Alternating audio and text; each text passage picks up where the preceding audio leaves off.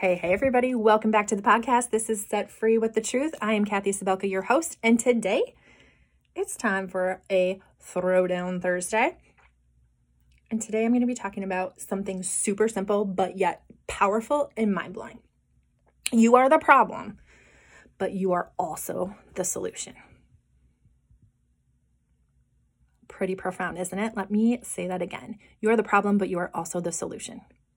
What does that mean? You're probably wondering that. It all boils down to mindset, you guys. How and what you think. We struggle the most in our mind. It's not nutrition that we struggle with most, although some want to call it that. And I called it that for a long time. It is not workouts. Yes, those have an impact on your overall health and well being, right? But they are not the standalone answer.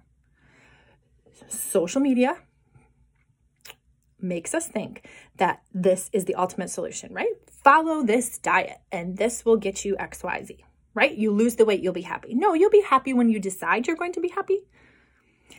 Do this workout and you will have XYZ result at the end of it. And that will make you happy. But will it really? Seriously, I want you guys to think about that today because it all boils down to mindset, perspective, how you think about that situation. So, if we have these limiting beliefs when it comes to nutrition, we have limiting beliefs when it comes to workouts. Can I do it? Can I follow this? Can I really change the way I, I feel about food? Can I change the, my relationship with food? Can I change the relationship about my body and how I move my body and how I think about that?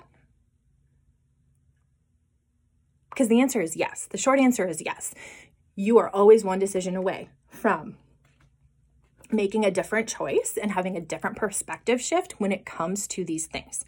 Your mind is so powerful. There's a quote out there that says, if you knew how powerful your mind was, you would never think another negative thought. And it's totally true.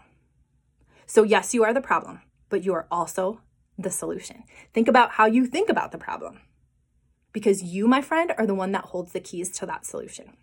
It all starts with you. And I want to end today's throwdown with one of my favorite scripture verses, Romans 12, 2.